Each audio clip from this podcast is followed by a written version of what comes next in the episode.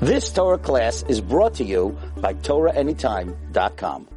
The reason, the reason that I'm really here is, is uh, Purim's coming up, and I, I thought to myself, my Baruch Hu, if I don't share this year from from Rav Shimshon Pincus with all of you, then um, I'm going to have to give Din B'cheshman for it. I'm serious.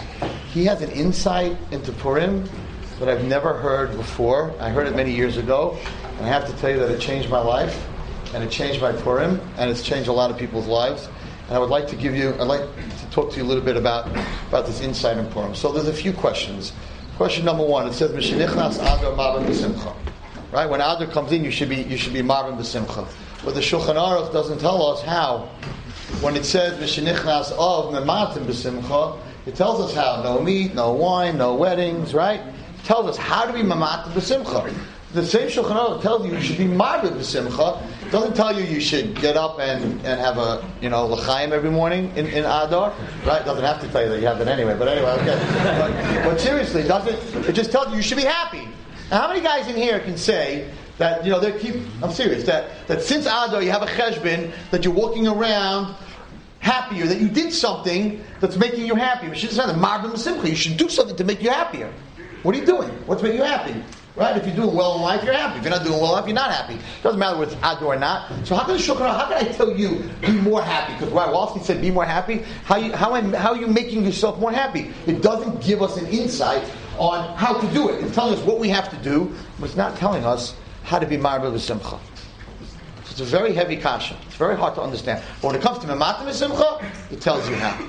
So there's one answer that naturally we're happy, and you don't have to tell me how to be more happy, but to tell me to be more sad, then you have to tell me how, because I'm not a kind of person that's going to be more. That, that, so the, if the halacha was to be more sad, you wouldn't know what to do. It comes to happy, oh, we should be happy. Okay, we'll be happy. We'll be happier. But but what does that mean? Like, how do you do that? So I think if you have the insight into what Purim is, you'll understand that. That's one question. Another question is, it says that Yom Kippur is Yom Kippurim. So when you would say RC Cola is like Coca Cola, Coca Cola is better than you, you, whatever you're comparing to, right? When you say like Rabbi Wallerstein has an outside shot like Michael Jordan, right? So Michael Jordan is a better outside shot than Rabbi Wallerstein, right? So whatever you're so when you say Yom Kippurim means that Purim is greater than Yom Kippur. Now come on. If I, if I wasn't giving you a speech here today and, and I came in here and I said, guys, what is the holiest day of the year? every single one of you would say Yom Kippur, I hope. Because that's what you think. You know, Sukkot and Shavuot, it's all very holy, everything's holy. Yom Kippur? Come on, Yom Kippur is Rosh Hashiva Talmud's for the Yom, the whole Yom Kippur. I mean, come on. and,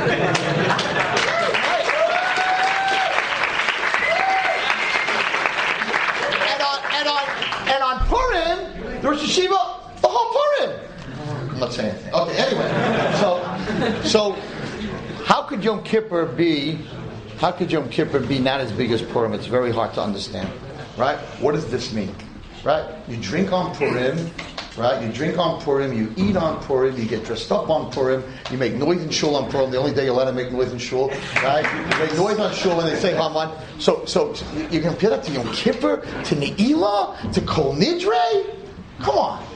So, so, so what are you talking? How could how do you say Yom Kippur is, is Yom Kippur is like Purim? You should say Purim is like Yom Kippur. What's going on over here? It seems to be there's something extremely, extremely holy. What is really holy about Purim? On top of that, it says that when Mashiach comes, Purim is going to stay a Yom Tiv. Mashiach's coming. I mean, this is like serious. Olam Haba, the new world. We're going to walk around with masks and bang on the floor when they say Haman and, and, and, and, and drink and eat Hamantashen? That's what that's what Mashiach is coming for? Yes, when Mashiach comes, we are going to keep Purim. Why? So there seems to be something subtly in the background about Purim that most of us, not you, but me, right, don't really have our finger on. This is a crazy holy day. But not holiday, holy day, right? But what's going on over here? So I'm going to give you a very interesting insight and maybe maybe it's been spoken about here, maybe not. I don't know. So there's a fantastic midrashim on, on Megillas Esther. The Me'am Lo'ez brings down a few a few midrashim. I want to start with this, so you, you have to have a little bit of a to go in very deep into your head and have a little bit of an understanding of what I'm about to say. So it says the following. It says that Hakadosh Baruch Hu on Purim, in fact, where it says in the parak that what happened, that, that Mordechai knew what happened, right? And he went in the middle, let's see where we are over here, where he went in the middle and he started, scry, he started screaming and crying, right? Let's go back a parak, it's a parak dollar, parak dollar, parak dollar. Parak dollar. Oh, here we go, okay. Umordechai yoda es kol asher na'aseh Vayikra Mordechai is begada, vayilbash sak ve'efer, vayetzi v'toich vayizak tza'aka gedoyel umar. So first of all, you need to know that in all the Kabbalistic writings, we know that when it says Hamelach and it doesn't say Hamelach HaChashverosh, it's talking about a Kodesh Baruch number one. But we'll get into that a little bit later. But here, it says. What did he know? Right? What did he know? So, he wasn't scared of Haman. We know that, right? He didn't bow down to him. He had no fear of Haman. He had no fear of Achashverosh. He was Mordechai Yehudi. So Haman came out, Amalek came out with gzera. They're going to destroy all the children and all the women. And Mordechai should have said, "Huh." He's going to go down the same way Nebuchadnezzar went down, the same way Paro went down. Well, we're not scared of this guy. We're going to go to shul. We're going to dive in. We're going to learn. We're going to trust in Hashem. We're going to be fine. Look what happens. He falls apart. He falls apart. He goes into the middle. Listen, Umarar. He's far bitter. He's screaming. What are you doing? Gather the yeshivas. Make a day of learning. Say Tehillim, what are you freaking out for? And the answer is, the Medrash says, Umanach Yodas Shenas had nothing to do with Haman and Achashverosh. Mordechai had an Nevi'us, and he saw that Hashem signed a decree that every woman, man, and child, every Jew, will die. The first time in the history of the world that God, that Hashem ever wrote a decree to destroy his own children. Mitzrayim, he said, You're going in, you're coming out. The Gullus that we're in, he said, You're going in, when Mashiach's going to come, you're going out. Here, for the first time, Mordechai saw in the Vias that HaKadosh Baruch Hu signed a decree that we're finished. So he went into the middle of the city and he said to everybody, So Gedoyla, this never happened before. Hashem signed a decree that we're done. And he didn't know what to do. And the Medrash says that it's taka true. And that when it says before that Haman and the Melech wrote, right, to destroy Klal Yisrael, right? Right? And he said that there's a there's a, a nation that's it and then they don't get along with each other, right? And he said, Im toiv, if it's okay with the king, you should write of them to destroy them. So the Medrash says that it was talking about the Sar Shal Esav, that was talking to the Melech, not because it doesn't say Melech Achashverosh, and wherever in the Megillah it doesn't say Melech Achashverosh, it's talking about Hashem. So that he saw in the Vua that the Sashal Esav came from HaKadosh Baruch Hu, Im Toiv, if it's okay with God, since Klal Yisrael is, is Mefurid, there's no actors, they don't get along with each other, they're all fighting each other, all talking bad about each other. Therefore, if it's okay with the king, with Hashem, should be written to destroy them. Bekachaya. So the Medrash says that Eliyahu Navi came running to Moshe Rabbeinu, and he said to Moshe Rabbeinu, for the first time in the history, Moshe Rabbeinu, we are in such trouble. Because even by the Egel, Hashem never wrote the Gezerah. He came to Moshe Rabbeinu and said, I want to destroy Klal Yisrael. Moshe Rabbeinu said, Michani Namasirah, but it never happened. But Hashem never signed on the bottom line that we should be destroyed. So he went to Moshe Rabbeinu Eliyahu, he said, Moshe Rabbeinu, your people that you say, just read the Medrash, the people that you say, the people that you gave the Torah to, they're about to be destroyed. You need to go to HaKadosh Baruch Hu. You are the best davener of Eschana, and you are the koyach of Tefillah. You must break the Gzera. Moshe Rabbeinu said to Hashem, said to Eliyahu Navi, it depends. If the Gzera is written in blood, I cannot do anything for you. If the Gzera is written in ink, we'll cry. The tears of Klal Yisrael will wipe the gzera, the signature of Hashem's ink away. Oh, Eliyahu Navi said to Moshe Rabbeinu, "How am I going to know? I can't get into the Kisar Kavod. I don't know. I'm not going to get to look at the gzera." And, Moshe Rabbeinu said something amazing, which I'm going to tell you. It's amazing. He said, "You don't have to see the gzera in Shemayim because if there's a gzera in Shemayim, there's a gzera in Aretz. see how it's written in this world, and you'll know how it's written in the next world. So he came down to this world, and he went to see how Haman wrote it. And if you look in the in the Megillah Esther, it says the Kotsev to write them, of them to destroy them. And the minute Eliyahu saw that, he was so happy. He flew up to Shemaim. He said to Moshe Rabbeinu, "It is not in blood. You can go and you can break it." How did he know? Because the Gezer itself was the word was written of them to destroy them spells lo badam. The Gezer that Haman wrote, he wrote with his own hands, of them, lo badam. It is not in blood. And when Eliyahu saw this, he ran to Moshe Rabbeinu. He said, "It is not in blood." Moshe Rabbeinu said, then you have nothing to worry about. Now, what does that mean in blood? Whose blood? Hashem has no blood. You think he has a vat of blood next to his kisei cover? He dips his feather in and signs it? So what is this? What is this blood or ink? So here's where you got to put your heads on for a minute. In the in the other world, not on this world, there is no time. There's no future. There's no past. There's no present. Time, as you know in science, right, is based on the Earth going around the sun. There's no sun up there, there's no Earth, there's no moon, there's no time. So, even though it's hard to understand, it's a very hard concept. Future, past, present is all the same moment. By the Olympics, you can see it that somebody going down downhill skiing, they won by a hundredth of a second. So we are already able to split a second into a hundred parts. Now, what's a second? That's a second. They can split that into 100 parts.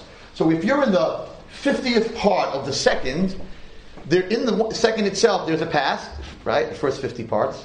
The 50 part where you are, which is the present, and the next 50 parts, which is the future. So in one clap, we as human beings are able to see a past, a future, and a present in one second. In Shemayim, you have to be able to squeeze that second into nothing. And that's why Hashem knows. It's a very interesting concept, which is a little hard to understand. But it says that Hashem showed Adam from the beginning of the world to the end of the world. Hashem showed Moshe from the beginning of the world to the end of the world. One second. How could you show Adam and Moshe what's going to happen? That means I have no Bechira. If Moshe knows that I'm going to do this Aveira, then I have no choice. I have to do the Aveira. This is a famous question that the Zohar talks about. And the Zohar explains that the only way Hashem knows what you did what you're going to do is because you did it. Now, that doesn't make sense logically, right? But in a world of no time, what you did, what you're doing, and what will be done is all the same. Now that's a hard concept because we're living with it a, lot of time. I, Baruch Hashem, my brain is out of the box, so for me, it's not so hard to understand because for me, one plus one equals whatever you need it to equal. So I live in a little bit, little bit of a different world. So, so for me, it's like I understand that. That's very cool, but I'll, I'll try to, I'll try to explain it to you in a, in a little bit of a. You can imagine what my marks in math were, right? So um, I'll explain it to you in a little bit of a way that you'll understand. So I'm at a Knick game, and. Um, there's three seconds left, and the Knicks, of course, are losing um, by one point. And there's a guy standing in the corner about to take a shot. And I'm sitting in the stands, and this guy's about to take a shot. And if he hits it, Knicks win. He misses, Knicks lose, right? So, I'm sitting there, and I'm like, oh my gosh, he's going to shoot all the way from the corner. I'm screaming at him, don't shoot! There's a guy underneath! Pass it! But that guy's not listening to some Jew in the stands, right? So he takes the shot. And of course, as the Knicks always do, he misses. And, uh, Knick, and I'm a Knicks fan. And I'm a Knicks fan. Anyway, listen, the truth is the truth. Rasheed says say the truth. Okay. Listen, as bad as they are, they're still better than the Jets. Okay, anyway. So, okay. It's a little New York stuff, a little, and the Mets. Anything that rhymes with Jets and Mets. Okay. Anyway, and the Mets, yes. Okay, no, the Rangers are good. Leave the Rangers alone. Leave the Rangers alone. Okay, so maybe if you drink enough on Porter, the, the, Jets will look like there's something. I don't know, maybe. But anyway, so here he is. He takes the shot, he misses, and I'm like, okay, game over. And like always, going down Madison Square Garden, and everyone's mumbling, right? And the Knicks lose. Fine. I go home, and Michael Russo, who couldn't come to the game, he taped it, and he's like. Right? Wallerstein, don't don't tell me what happened because then I'm not going to watch it. I'm like, nope, nope, not going to say one word.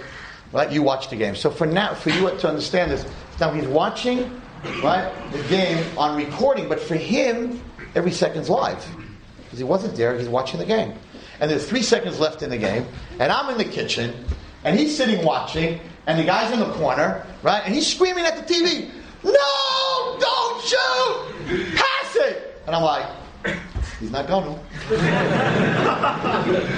There's no way that you're going to see him pass it. Why? Because I was at the game and he didn't pass it. So even though what he is watching is happening now in his life, I know that he can't pass it. How do I know that he can't pass it? Because he didn't. Are you following this at all? so, in the other world, the path future. So Hashem knows and knew, Hashem knew that I was going to speak in Medrash today. Why? Because I'm speaking in Medrash. If I would not be speaking in Medrash, then Hashem would know that I'm not speaking in Medrash. So you all have the chira. Everything that you do, you have choice. He only knows what you what you did because you did it. Okay. Now, this why am I telling you this? Stop to make you crazy on, on a Wednesday afternoon? No. the reason I'm telling you this is that you have to understand that if Hashem signed the paper, the Kriya, that we are going to die, we died. Because at the same moment that he signed the Gezerah, we're dead. Now, I'll explain to you what I'm saying. Eliyahu, Moshe Rabbeinu told Eliyahu, unbelievable, go down and look how they wrote the Gezerah. The Gezerah says, Lo Badam, so Haman, without knowing, wrote a gezerah to destroy us, and at the same time said, "But there will be no blood. No one's going to die, but him." So in the gezerah that he wrote, he said there will be no blood. So when he was asking, what, what he was Eliyahu was asking, Moshe Rabbeinu wanted to know is, is there blood? The blood on the signature of Hashem would have been the death of the whole Yisrael. So the minute he saw it said Lo Badam that there is no blood, he came back. Moshe Rabbeinu said, it ain't happening. I don't know how we're going to break this. There's no blood. No Jewish blood. So now you can go down. It's fascinating. So it's interesting that Haman himself, and so many times, Russia himself wrote the end of the story without even realizing it. The letters and the word that he wrote to destroy us destroyed him. Beautiful. I love it when, when a story comes together like this. it's amazing. Okay. So now, listen carefully. So now that meant that at some point it was written, right, that we should be totally destroyed, and that's what Haman, that's what he thought that he was going to do. And I find it very interesting. I think I spoke to you about it last time. That you know, if you if you you look at things that are written in this world, they tell you a lot by, by how the people wrote it. For instance, you know, the web, right? So the internet's called the web. It's a weird word for technology. You know, that's way back, you know. Insects, spiders, webs. Right? I remember, you know, you go to camp sometimes and you walk into that bunk the first time, you're like, ooh, get, ugh, what's that? Ugh, right? You know? Because you can't see it. You bump into it. It's a feeling on your face. It's weird. Right? And then you trying to pull it off and it sticks all over you. Why, why do spiders make webs like that? Because the whole thing of the spider is to catch the fly who's flying through the air in the greatest trapeze and having a great life. And he's flying, he's flying. All of a sudden, it's like, uh oh, I'm stuck. And then he tries to move out of it and he gets more stuck. And the spider's like, supper. right? And if you read about spiders, they're really nasty insects. Because you know what they do to that, to, to, to to that fly?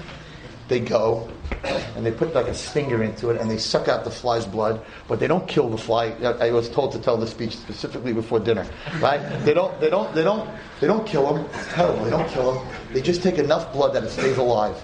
And then the fly was stuck in this web, right, with nothing to eat. So he regurgitates the blood, and the spider goes back, and it does it again. And like this, this fly keeps the spider alive for a while. Then the, the fly dies. He mamish tortures the fly, mamish the web. You don't see it coming. You, you just go in there to see Rabbi Wallerstein shear, right? Or you need it for homework or for the test. You're surfing, right? And you got this it's got you know, this guy surfing in California, nah, nah, nah, nah, nah, and then right behind is it, nah, nah, nah, nah, nah, nah. and he's surfing, and that big fin is out of the water, nah, nah, nah, nah, nah, nah. and all of a sudden, boom, surfboard, and boy, for supper, land shark, right? Who said land shark? That's old. That's very old. That's very old. All right. Anyway, so so here you are. Why did this guy who made the internet Call it the web. So look at the Gezerah. look into the gzera, because it is a web, and it is the spider, and you're the fly, and you're never going to see it coming.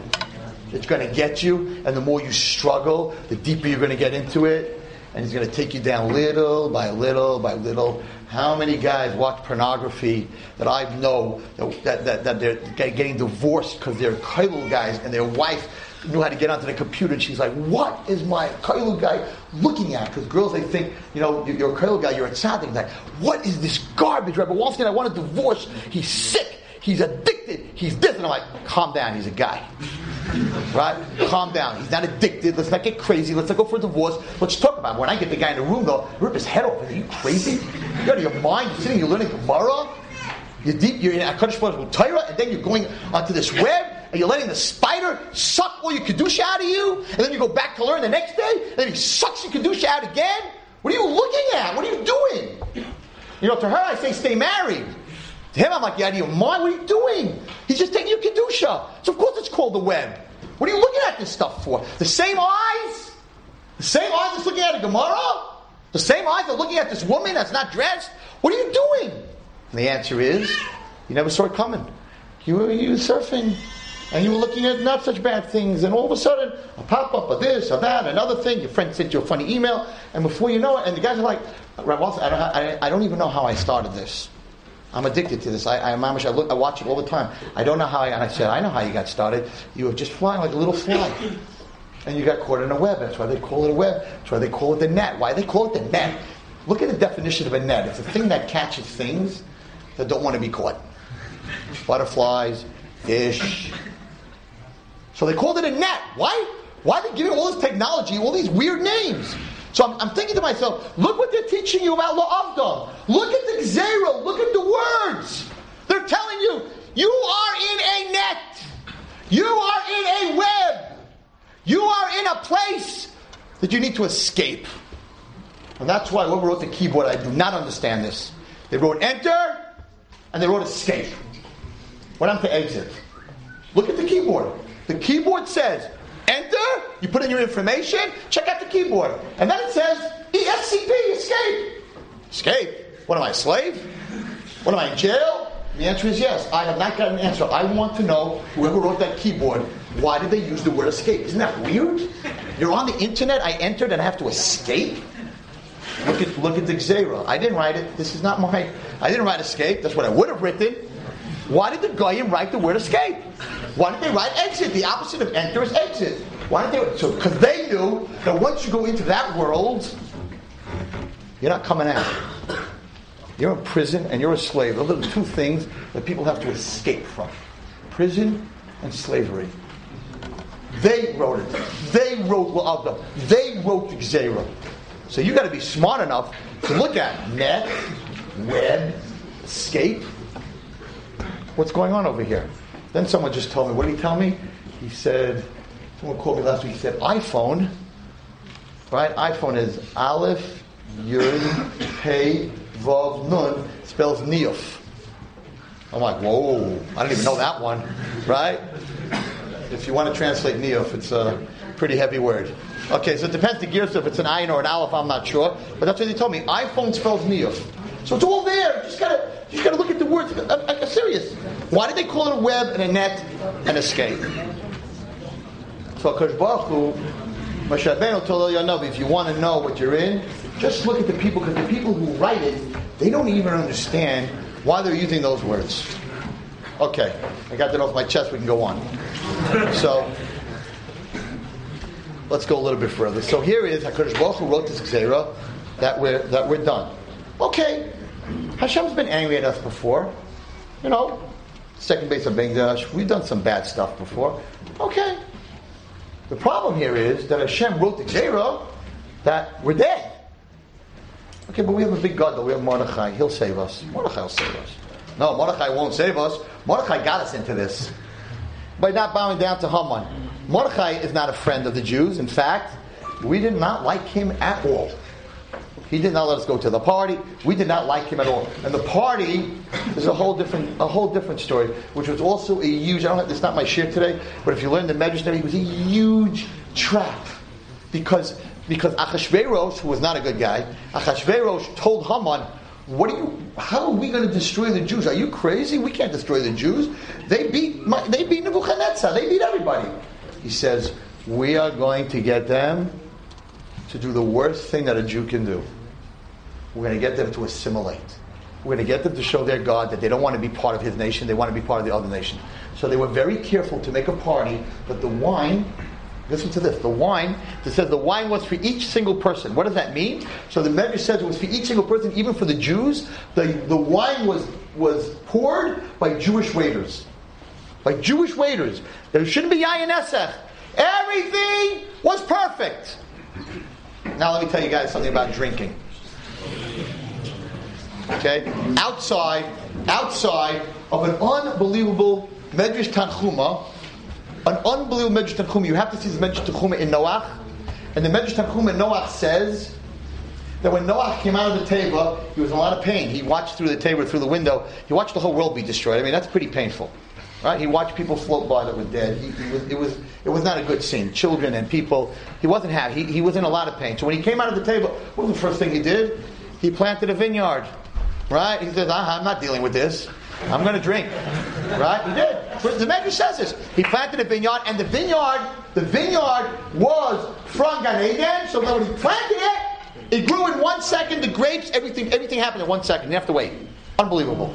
And what did he do? You have to, I, I wish I would have the Medrash Tanchuma here. The Medrash Tanchuma says that he was standing there. If you have one, I would like to read it from inside. He was standing there, and he's planting this kerem, and the Satan came. Yeah. And the Satan came. And the Satan said to him, What are you doing? And he said, I'm planting grapes. And the Satan said, Why are you planting grapes? And he said, I'm planting it. Oh, beautiful. I'm planting it for wine.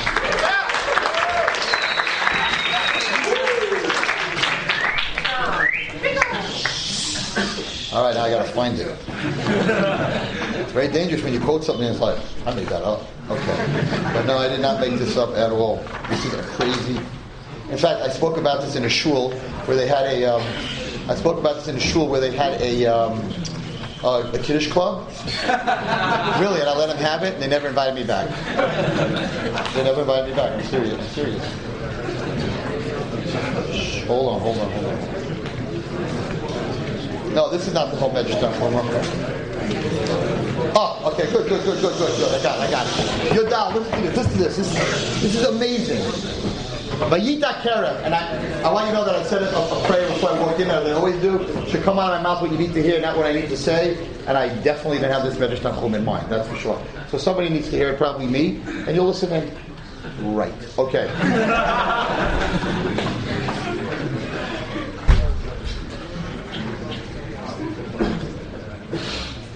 Here we go. Listen to this. So he plants this tree. You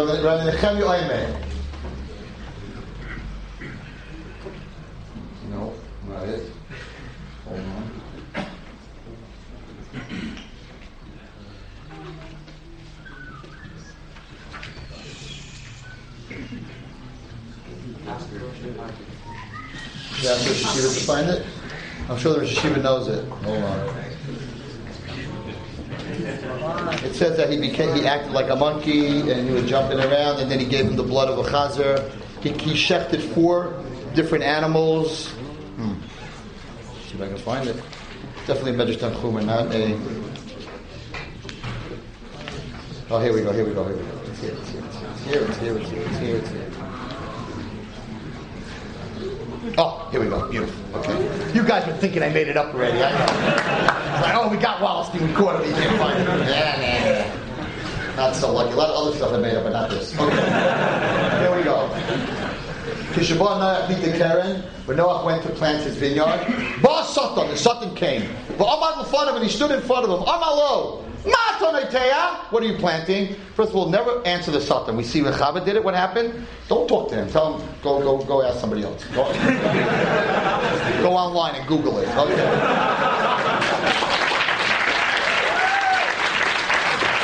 I love this guy. Anyway, listen. So he says like this. Amalo, Karen, I'm planting a vineyard. All the stuff in the sun. He just asks like little questions. Amalo, Mativo, What's what's the use? What's the good part of, of having a vineyard? Amalo. Noach said, Peirosa Mesukim, grapes are sweet. Bein Lach and Bein Yavation, whether moist or dry, they're raisins, right? Well, Asim Yayin, and this was his mistake. And we make from it wine, Ham Sameach Levavois, that makes your heart happy. Tiksiv, Yayin Yisamach Levavenash. Amalai Satan, the Satan said, Oh, we got a good business? Bo, come. Let's become partners in the vineyard. Amalo, l'chaye. Okay? He said the first time anyone ever said over a glass of wine, l'chayim. Noach said to the Satan, l'chayim. Isn't that nice? Nice, huh? Okay? Ma'as the Satan. What did the Satan do? Now he's a partner. So, like, Satan, what are you putting into this business, right? This is a crazy man. I always find these. So, heavy kevesh, he brought a lamb. The Satan brought a lamb. Bahargo, and he killed it. Killed the lamb. Tachas hagefen, underneath the, the vine, underneath the, the grapes. Achakach, after that, heavy Ari. The Satan brought a lion. Bahargo, and he killed him. Achakach, heavy chazir. He brought a chazir. Bahargo, and he killed him. Achakach, heavy kof. He brought a monkey. Bahargo, and he killed them. All these four. Right? Chazir, a monkey, a lion, and a lamb. Vehitifu damam bo'eser keren. And he took their blood and he poured it to, to fertilize that vineyard. Okay? And the, the vineyard sucked up all their blood. Ramazlo, so the Satan said to, to, um, to what's it called, to, to Noach, listen to this. Before you start drinking, and is not only wine, it's any, any alcohol. Harihu tam kekevesh. Sheni das klum. You're a regular guy. You don't know anything. Kirachel like a shepsala. Lifnei zeha before they before they share it. You know, you're a regular guy. So shashak When you start drinking enough, what happens to you? How you give a kari? Ain't You're the man. I know guys that they are so socially inept. They don't even know how to talk to someone else. They start drinking they're like, hey, what's up? Going on with you? I'm like, this guy don't talk to nobody. All of a sudden, he's the life of the party. He's drunk, right? So he says, first you're a shepsula, uh, you start to drink. What happens to you? You become a lion. Like, I can handle anything. You want to fight, man? Hey, you're five foot four. The guy, you, the guy you're arguing with, he's six foot two. He's a football player. I don't care. I can take him down. You know that guy's drinking a little bit, right? For sure. Okay, so that's what he says. All of a sudden, he becomes, he becomes like a lion. Ain't There's no one like him. Okay. When he starts to drink too much, becomes like a pig. Lion. He wets himself. I'm reading you. I'm reading you a medrash. I'm not saying this, right? Lion. He wets himself. Now listen to the medrash Tanchum. He wants to be nice. Not only does he wet himself, other stuff too. Okay. This is a medrash. Now, the he's blitzed. Right? That's the translation of the Shtake. Nasa, kikaif. He becomes a monkey. Oime, he gets up on the bar. This is a magic show. This was written. Oime, he gets up. Umarake. He starts to dance.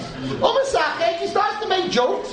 Umaitz was now called Niblis He starts to curse. The Ena Yodea Mayasa, and he has no idea what he's doing. And all this happened to, to Noach HaTzadik. And we know what happened. Yitaka was drunk, and Chum came in, and, and that whole situation that happened afterwards. So, not Stam, don't think that. And what was his big mistake? I heard a Rav who spoke about this. His big mistake was that he told the Satan that this is what's from Sameach Yolev. That wine, that's what, if you want to be happy, that's what you need to do, you need to drink. The Satan said, Really? That's how we're going to make people happy? Then I'm going to put my ingredients into this drink. You're not going to make wine by yourself. I'm going to put in the, the monkey and the ari and the pig. I'm going to put that all into. So in alcohol lives since the day they became partners, lives the ability, chas v'shalom, when used the wrong way, to, to be partners with the Satan. So guys who drink, I'm very anti-drinking, of course not on Purim, but any other time. I'm very anti-drinking by weddings. By Tzruli's wedding there was no alcohol, unless guys snuck it in.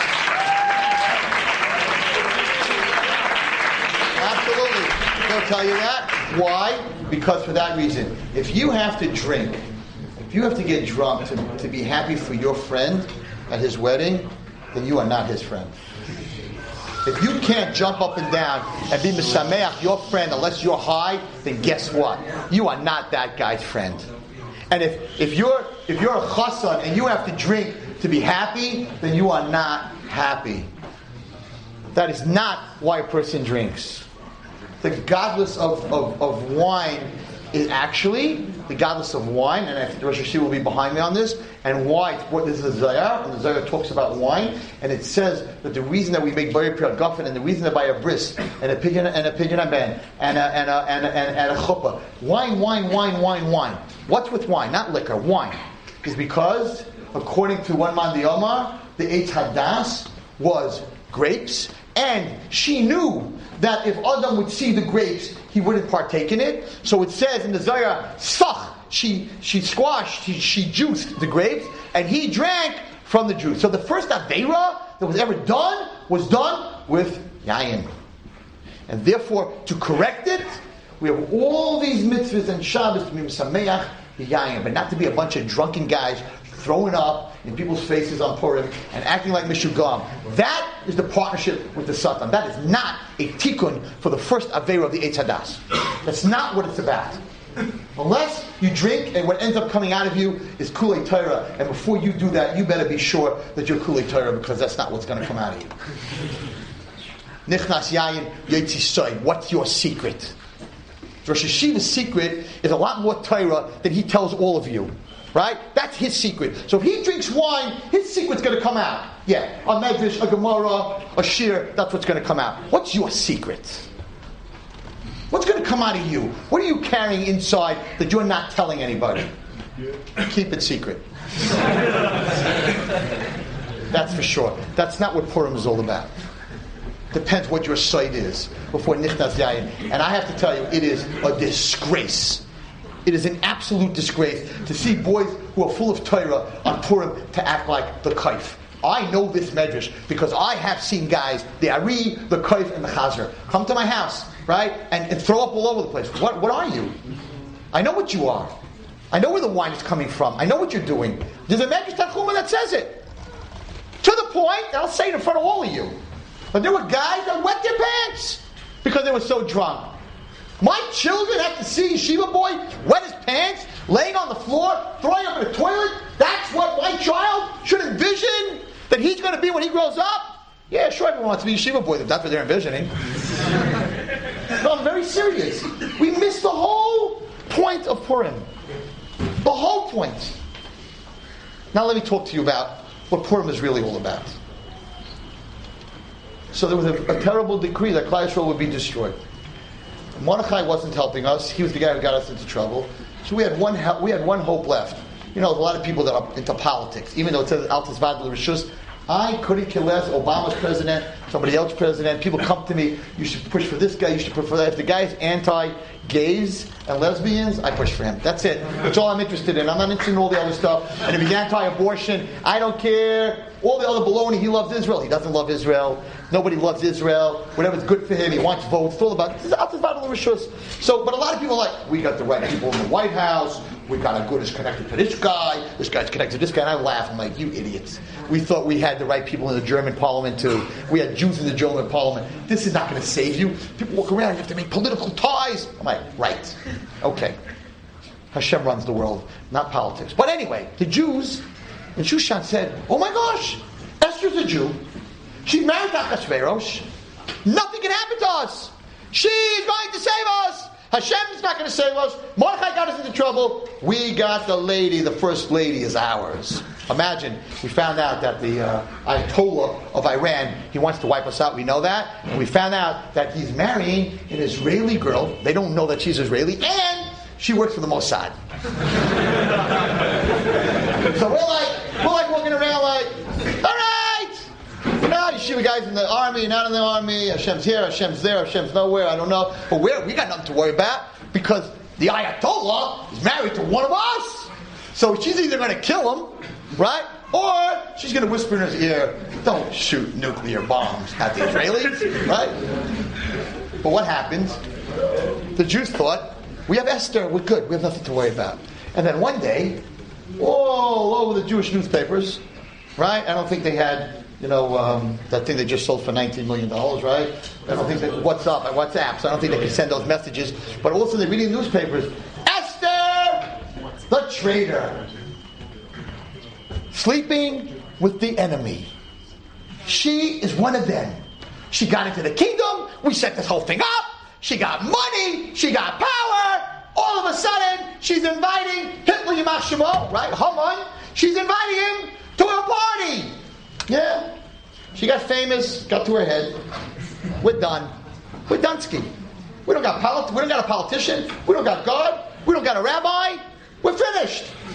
At that point, Klal should have packed up, got out of there, assimilated, and ran away. What did they do? Kiymu v'kiblu.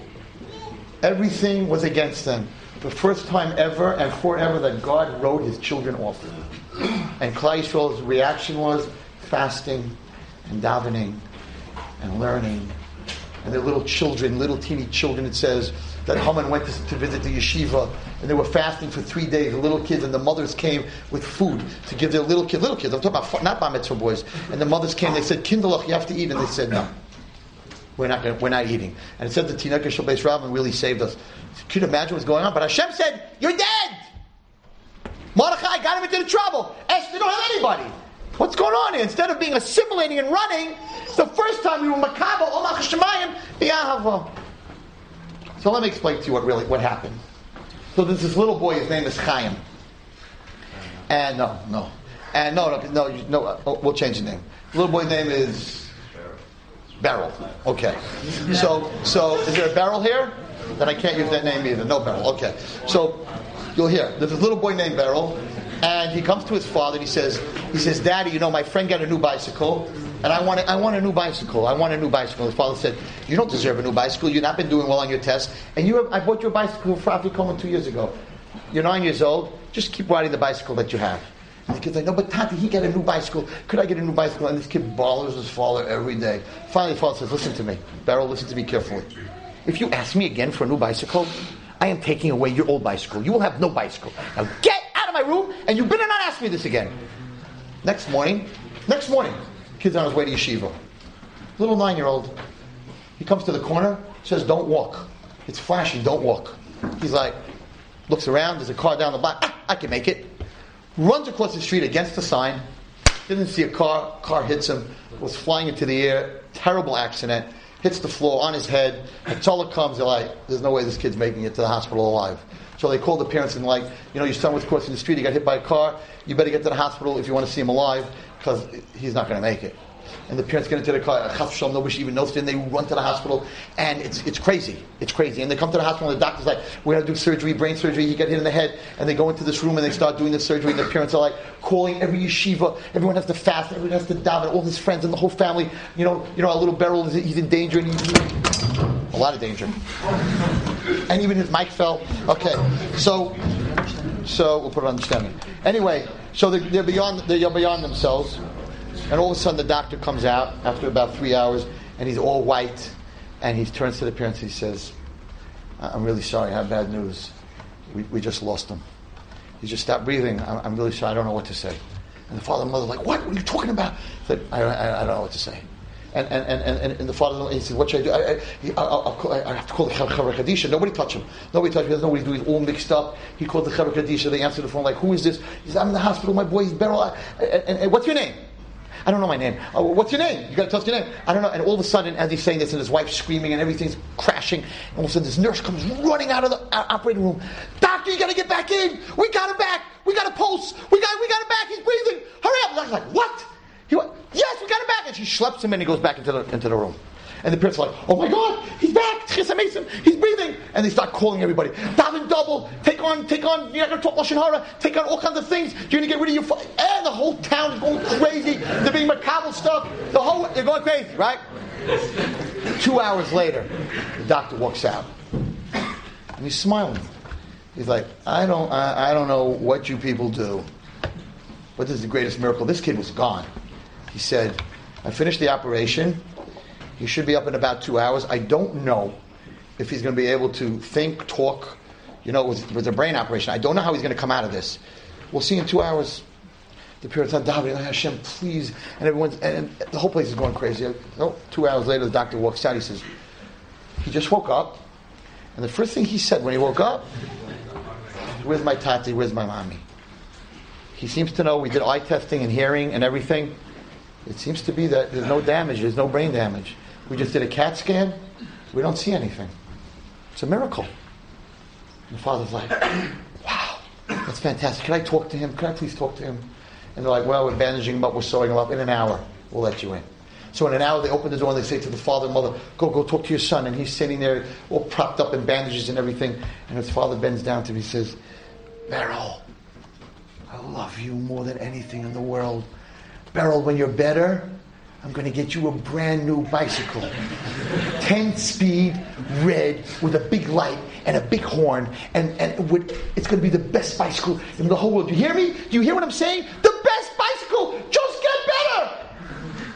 And Beryl's like, okay, okay. And two months later, he's coming out of the hospital. And the father's making the Sudas Haidah, and all his friends are there, and the whole town is there. This is unbelievable. He came back from the dead. And everyone's all excited, and he walks into the house, and of course, he walks in, and there, this huge, gorgeous bicycle, the newest bicycle, platinum, I don't know, chromium, what they're made out of today. Crazy stuff with, with hot lines on it. It's amazing, and it's welcome home, Beryl, and there's the whole Toys R Us is there. There's like, there's like games and there's teddy bears and, and his whole family and his friends and all his rabbeim. Everybody's there and it's the biggest Suda Sada. It's the biggest day. I don't understand the story at all. His father should have walked in and said, I love you, but I got to tell you something.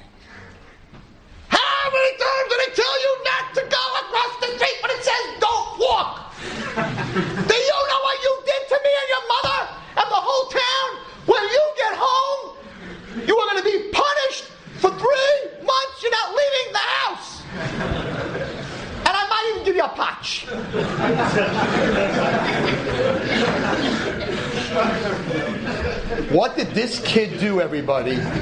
What did he do to deserve a party? What did he do to deserve a bicycle? The night before, his father said, You don't deserve a bicycle. Don't ask me again. So he went ahead, went across what it said, Don't walk, got hit by a car. He did a terrible thing to his whole family and himself. And now you're rewarding him with a bicycle? What happened?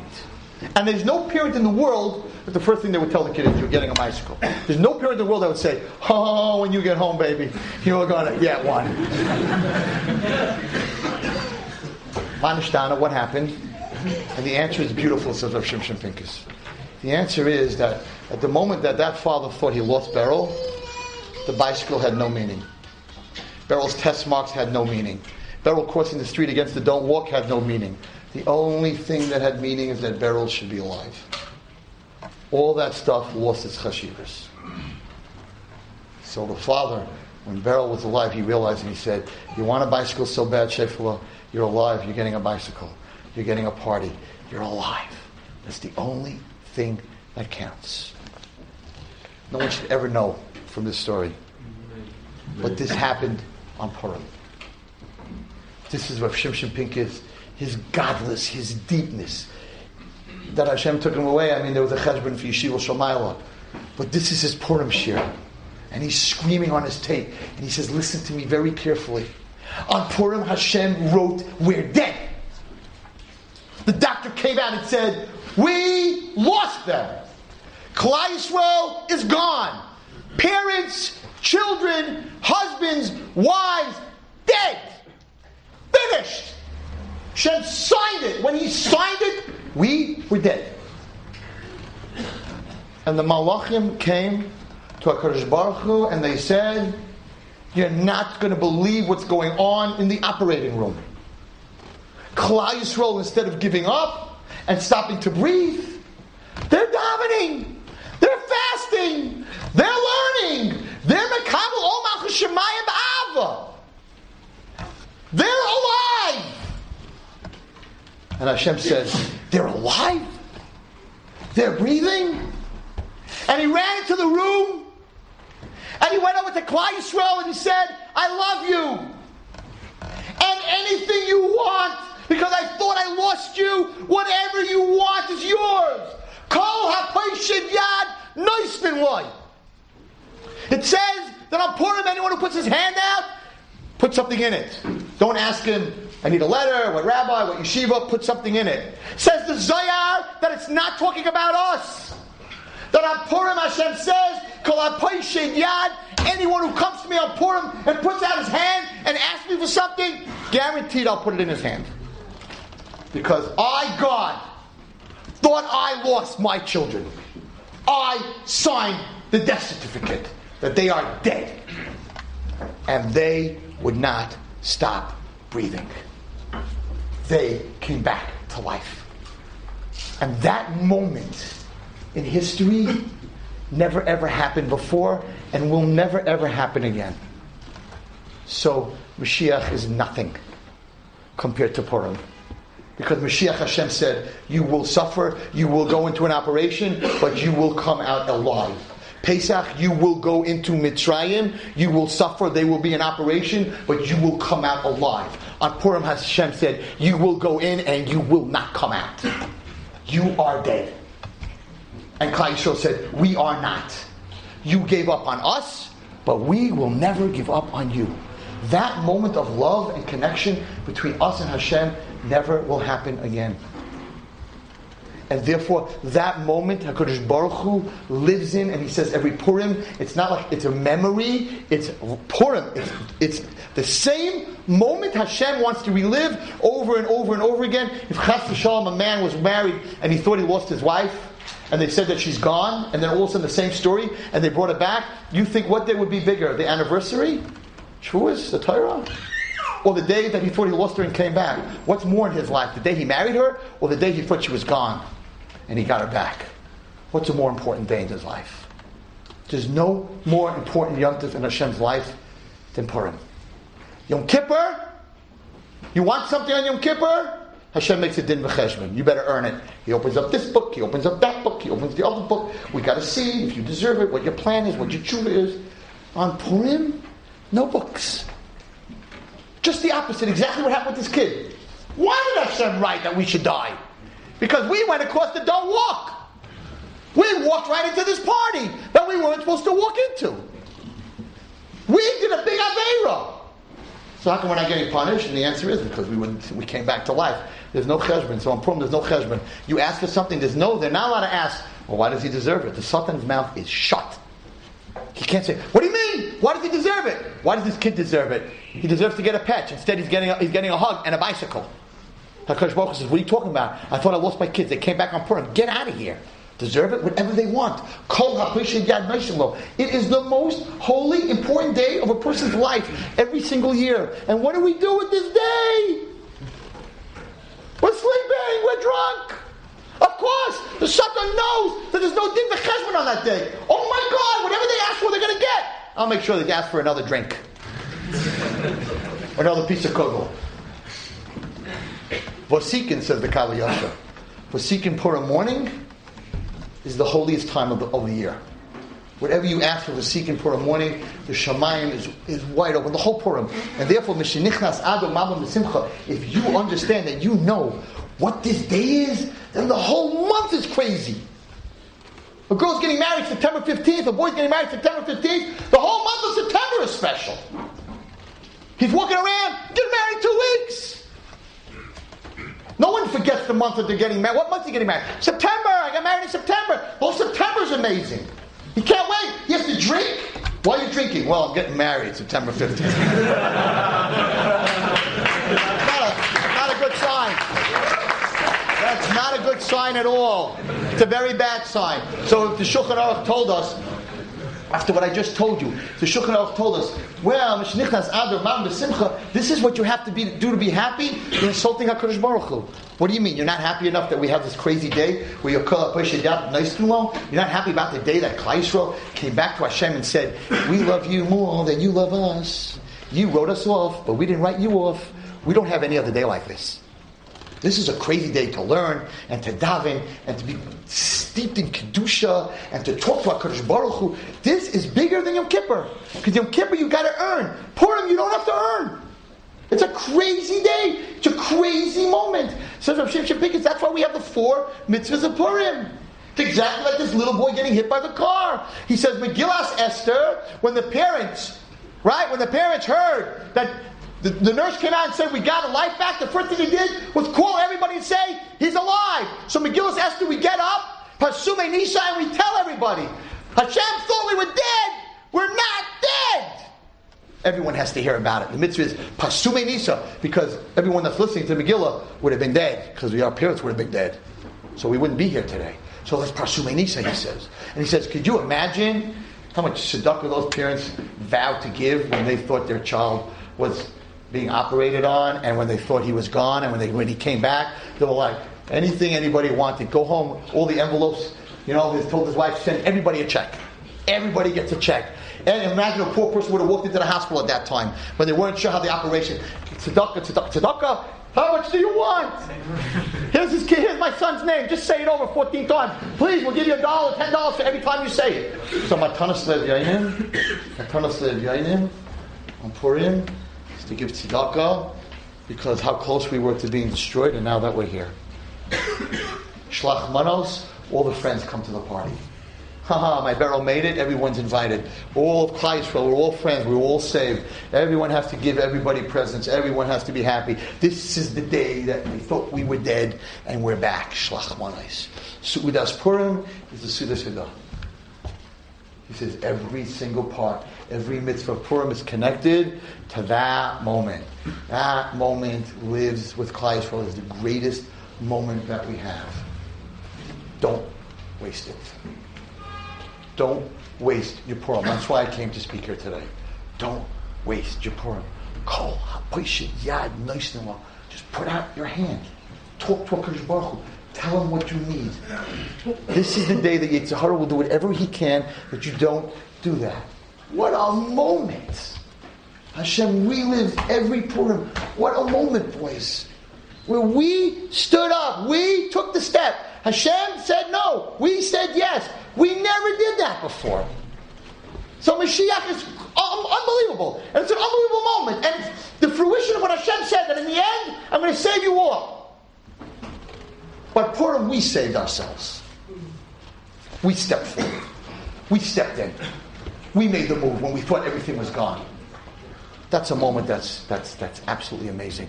Your tefillah on Purim is so amazing. Don't get drunk that you can't daven mincha. Of course, he doesn't want you to daven mincha. And, and if you look in the Shulchan it says very beferish, don't drink enough that you can't have kavanah by davening. It says it, it's very clear. Don't drink enough that you can't have kavanah by davening. You, that's the time to daven. So of course he wants you drunk. Wants you lay on the floor. Wants you. Oh, what did you do, poor man? I got blitzed at eight o'clock in the morning, and I slept the whole day. The whole day. I missed the whole day. And Hashem had your beautiful bicycle and everything that you wanted waiting for you, and you never stuck your hand out because you were snoring. So a lot of us missed this whole Purim, and it's not a day that we should miss. It is the most holy day, and that's what I came here to tell you. Take this Purim. You're in Eretz Yisrael. You go to Basikim by Kosel. Oh my gosh. You could go to the, the, holiest place in the holiest land at the holiest time, and you could say to HaKadosh Baruch Hu, forget about yourself. Say the whole Klal Yisrael is putting out their hand. We're going through such terrible times. Hashem, you once gave up on us, and we didn't give up on you.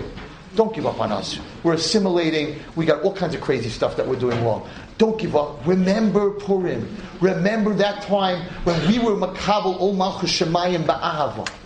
Remember that moment and get us out of here. I want to finish with this. There's one other, I'm late, so I got to do this really fast. There's one other very big lesson that you need to take from Purim, and that's Esther. I'll tell it to you very fast. I think I mentioned it a little bit last time, but I'll tell it to you very, very fast. So Esther Hamalka, so she lost her father, the Medrash says, when her mother was three months pregnant, and when her mother gave birth, Esther, uh, she died. So Esther Hamalka never had any parents whatsoever. Mordechai adopted her, mamish at childbirth. She never had any parents. So you can imagine. And, and, and, and the Medrash said that she never came out of the house. She was a big tznuah. She was crazy tznuah. Nobody ever saw her until they took her to the king's house. You can imagine? From being a Beis Yaakov tznuah, tznuah, tznuah, to the harem of Achashverosh. It's like crazy. And no parents. No parents. Okay. So Mordechai tells her, you know, you got to go to the king. You got to help us. You got to do something. And she sends back, but don't you know? If I go to the king and he doesn't, and I wasn't called, I'm going to die. So this is the answer to her. If you waver at this moment, you ubeis tevedu. You're lost. Your father's house is lost. And maybe for this moment you became who you are, but you need to know that if it doesn't come through you, it will come through someone else. What is he giving her this rap session? The girl's telling you, I'm scared. They're gonna chop my they're gonna they're gonna chop my head off.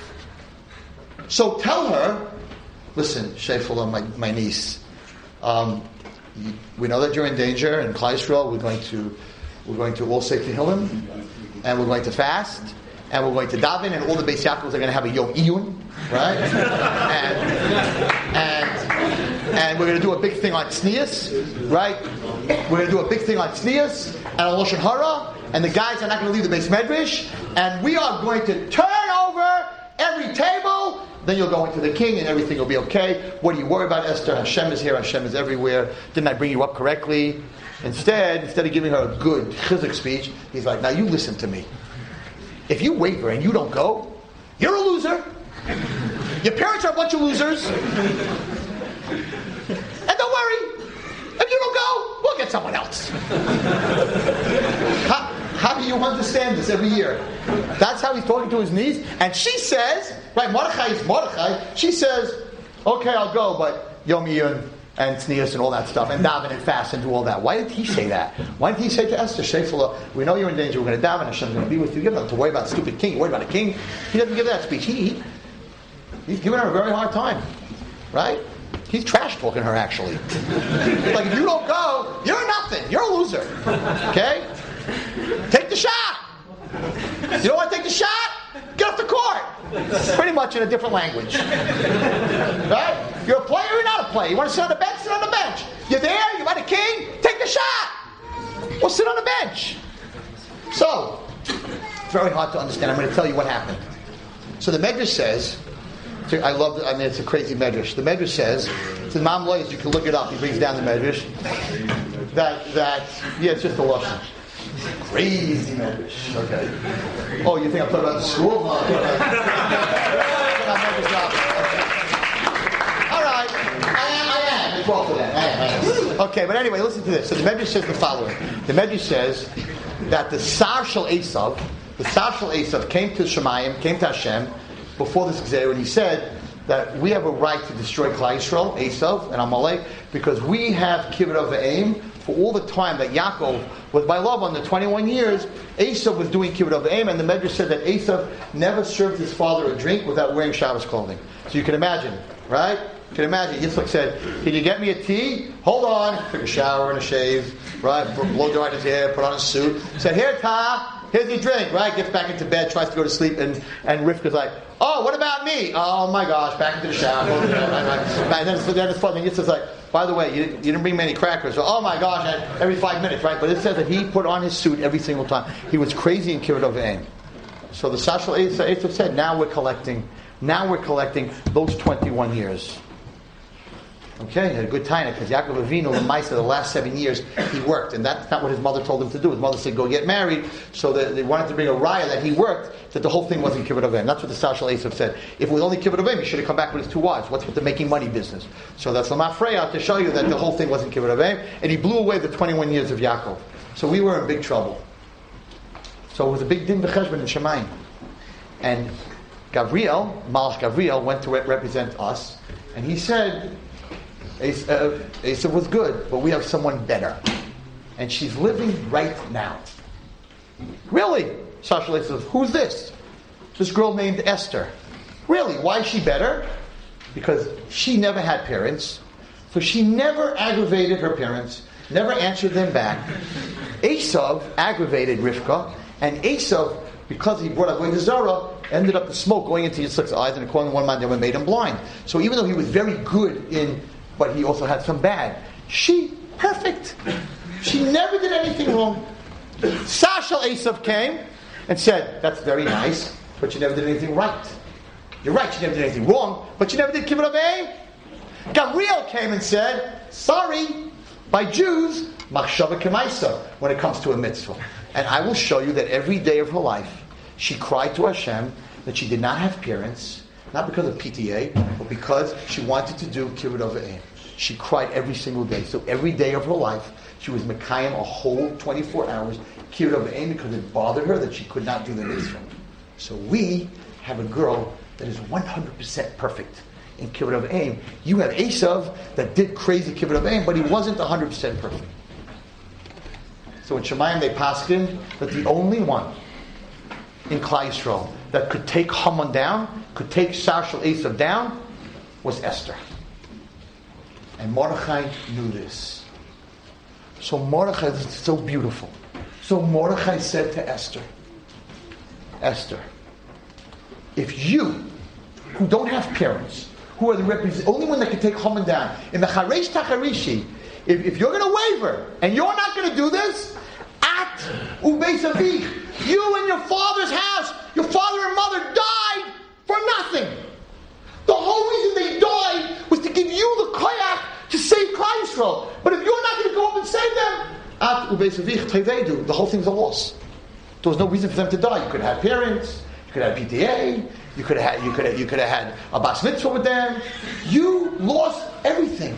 You are not standing up at the moment that you were born into the world for. And don't you think that no one else can do it. Because there always will be somebody else. Will always be someone else. But at this moment, you are the only one.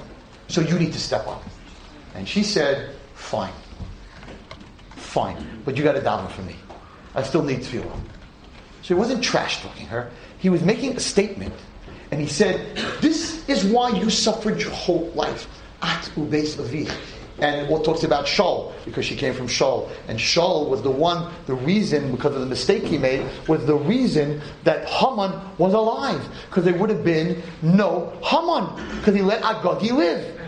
So he said to her, You are from the house of Shaul. If you don't stand up, the whole house of Shaul will be punished because you are the one that can make the takana. He caused the problem. You can fix the problem. You are the chosen. But you still have a choice, he said. And this is such an important lesson. You still could step down. He let us know that he knew that she may not step up. Like I told you last time, you could step up or you could step down. Because he said at the end, he says, if you do not step up, somebody else will. So it's possible that you won't step up, and that's why it's called Megillas Esther, not Megillas Purim, not Megillas Mordechai Esther. It's Esther. Esther was her moment, and she stepped up, and that's why it's called Megillas Esther. And the reason that I'm telling you all this, and I've been telling it in all the seminaries, the reason I'm telling you this, that all of us, everyone in this room, I'm sure, has some stuff that he went through, for whatever reason, and most of it's not stuff that we chose. We have very little choice in this world, as Rav Shimshon says, that you're a boy, that you're a Jew, that those are your parents, that that's your family, that you're in this yeshiva, wherever you are, right? Most of it wasn't your choice. Most of it is you were led there. That's, that's your parents. You, you didn't pick your parents, you didn't pick your siblings, and you're not going to pick your wife, even though you think you're going to pick your wife. 40 days before they made a big announcement, they already printed invitations in Shemayim, right? They said, who are you going to marry? So why do we have this love, and I met her, and Shidduchim? Because Hashem knows if He's going to tell you your wife is picked already, you're going to be not interested. So you got to go through this whole motion, and He gave all these emotions, and the flowers, and the rings, and all, all this business. So you should think, you know, with these girls, they write sometimes an invitation in Bechiras Libo. No. You wish, right?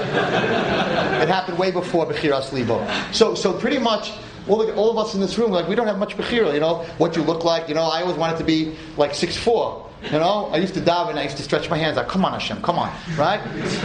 It's not my genetics. That wasn't my choice. My choice would have, I would have been six four. Would help me a lot in basketball, right? But I'm not six four, and I look a certain way. And a lot of the stuff that we have in life is not our choice.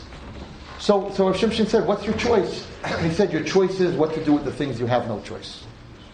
All the things that you are that you are a guy, that you are Jewish, that was no choice, that those are your parents and those are your siblings, and some of the stuff that happened to you in your life that you did not choose to happen to you, right? All this stuff happens is not your choice. But what is your choice? Your choice is in the Tacharishi, Keis. If you take those choices, the things that happen to you, and you waver and you don't use them. Instead, you fall apart and you get depressed and you go off the derech and you've had it because of what you went through. At. All the stuff you went through was a waste of time. You didn't know. You didn't need to go through it. The reason we go through stuff is to use our stuff to help others. I was invited in LA. It was very sad. I was in LA a few years ago, and somebody asked me if I would talk to a bunch of kids who lost a parent. They had some parents that had passed away, so they, they wanted like a chizik group. I should give a chizik speech for girls ages 6 to 16 who lost, who don't have, who are missing one parent who died or whatever happened to them. Not divorced, who died. I said, okay, all right, I'll do that. I have a good story, Moshe Rabbeinu, what he went through, and, and I'll give them chizik. So I walk into this person's house, and there's 22 kids in a circle. Every one of them had lost a parent, or two. And I went into the middle of the room, and I'm, I'm looking at these little girls, and I'm like, oh my gosh, I thought they'd be five, six. There's over 20. And I gave a whole Moshe Rabbeinu speech, and I think it went very good. And Moshe Rabbeinu couldn't speak, and he was adopted, and he went through, you know. And at the end of the day, he came through, and you know, we don't have these choices in life. Hashem took away your. And I gave him this chizik, and there were some mothers there, and they were crying, and I thought I did a really great job. And I'm finished my speech, and you know when you're good, I knew I was good that time, right? so all these kids were into it, and this is one little, and I said, okay, any questions? I'll never forget this. I said, any questions? There's one little nine-year-old kid. She raises her hand. Rabbi Wallerstein, can I ask you something? I'm like, sure. What's your name? She tells me her name. I say, how old are you? I'm nine. I'm feeling okay. I'm not worried about this kid. She's nine. Rabbi Wallerstein, I'm nine. I'm like, very nice. Can I ask you, when you were nine, did you have a mommy? I said, yeah. Oh, I'm like, you didn't know my mother. Why'd you do that? Right? You know? what are you doing? Right? But it was like, oh, so you don't really understand what I'm going through, like downer. So then she said to me, she wasn't finished. She said, she said, do you have a mommy now? I said, yes, Baruch Hashem, I do. Oh, you still have a mommy? I'm like, yeah. She said, okay. She got up. I want you to know. She got up and she just walked off her chair and they all just got up and walked away. I had them. I thought I had them. All walked out. I lost them all. Every kid. My whole speech, my everything. Gone. Because what are you what are you doing? You, you got a mommy. What are you talking to us? I don't got a mommy. What do you understand my pain? Little nine year old. I lost them all. I have to tell you something weird. Hashem should forgive me. I was standing there. All these kids are like, bye, no more questions. I said, no more questions? Nobody wants to ask any questions? They're all gone. And I was like, at that moment, thinking, oh, I wish my mother would have died.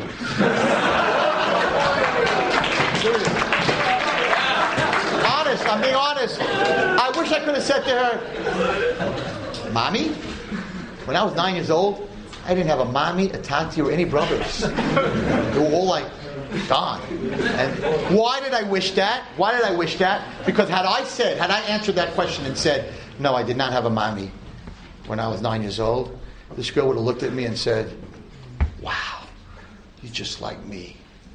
I can one day be Rabbi Wallerstein. yeah, yeah, being very, very, very serious. But I, I didn't go through that. I didn't go through that trauma. So I couldn't answer that. So I went through my stuff and I told about I told it to you about last year. So my thing was case Lazais changed changed you know what happened to me and the embarrassment, everything I felt, all that pain. So in Macharesh Tacharishi, a lot of people went through the same pain I did, and they didn't go into chinuch. And after after 120 years, all the kids that they could have saved because they understood them, it's going to be a din b'cheshbon. In Macharesh Tacharishi ke'es hazois. At ubeis avich toivedu. What a word you and your whole family are lost if you didn't use what you went through to help others, said Mordechai. Wow. What a vart for Mordechai. And don't you think that if you don't help other people, that Hashem doesn't have someone else. But if you help them, it's going to be called Megillas Esther. Not Megillas Miriam, or Chaya, or Yehudis, or Sarah, because Esther stood up. So it's Megillas Esther. But don't you think if you didn't stand up, there wouldn't be a Megillas Miriam? Somebody else would have stood up. That's the lesson of Purim. That's the lesson of Purim. That's the lesson of Esther Hamalcha. She took her pain that she had no parents and used it to save all of us. Everyone in this room has something. And you need to know that you're being watched. There are kids here, and I'm not mentioning any names because I don't even know them, but there are guys here who struggled before they came to Medrash. And they weren't doing so good, and they weren't in yeshiva. And they had friends that were hanging and chilling in all the wrong places, and girls and guys. And they stepped out. And all those kids are watching you. And even though they're not here in Medrash, they're watching you. And if you succeed, then they're going to look at him and say, Well, he was one of us, and he made it, then I can make it. But if you're going to fail, they're going to say, You see, I was thinking to go to Medrash. I was thinking of taking this trip that he took. I was thinking of getting from and being like him and not talking like any girls. Look what happened to him. For two years he went, then he came back to America. He's right back where the rest of them are. I'm not even taking this trip. I'm not even going to try it. They're all watching every one of you. You should know that. And if you make it, then they're going to walk out of the room like that girl would have walked out of the room and said, I could be a Rabbi Wallerstein. And if you don't make it, some two or three or four or five kids are not going to even try. So you stepped up and you're here. Don't step down. Because you have a bigger responsibility than the kid who never stepped up. Because they're all watching you and they're all betting that you're going to fail. Because they don't want to take this trip. It's a hard trip. So they're hoping that you fail.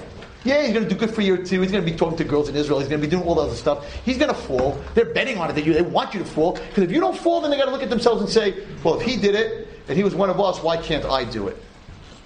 And that's what Mordechai said. You're being watched, and you need to step up. Do not waver. Do not waver.